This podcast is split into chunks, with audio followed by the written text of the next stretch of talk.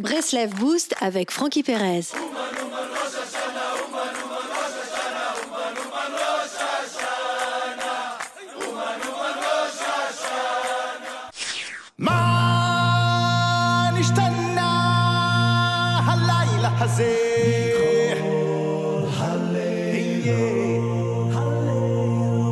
Rabbin Arban raconta une histoire sur le maror.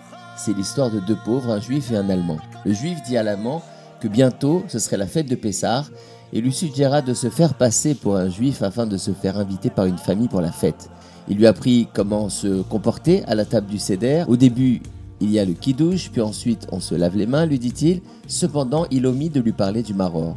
L'Allemand alla à la synagogue et fut invité chez une famille juive. N'ayant pas mangé de la journée, il se réjouissait de manger les bonnes nourritures de Pessah dont son camarade juif d'infortune lui avait parlé.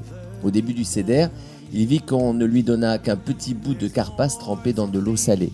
Puis, la famille raconta le récit de la Agada pendant des heures et il attendait patiemment le repas.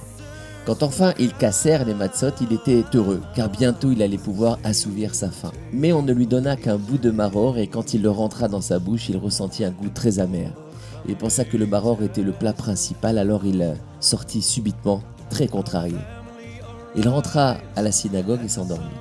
Après quoi arriva le juif avec un grand sourire, entièrement repu, et demanda à l'allemand comment s'était passé le céder. Il lui raconta avec colère comment s'était déroulée sa soirée. Et le juif lui répondit « Imbécile, si tu avais encore attendu un petit instant, tu te serais délecté de mes délicieux. » Rabbi Nachman nous raconte cette histoire pour nous apprendre que la purification du corps passe par de l'amertume.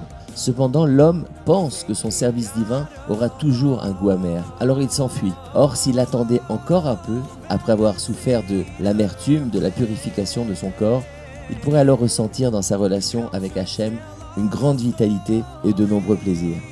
Rabbi Nachman prit une fois de la matzah dans ses mains et déclara « Lorsqu'on tient une matzah dans ses mains, on a de la divinité dans ses mains. » Shabbat shalom et Chag Pessah Sameach.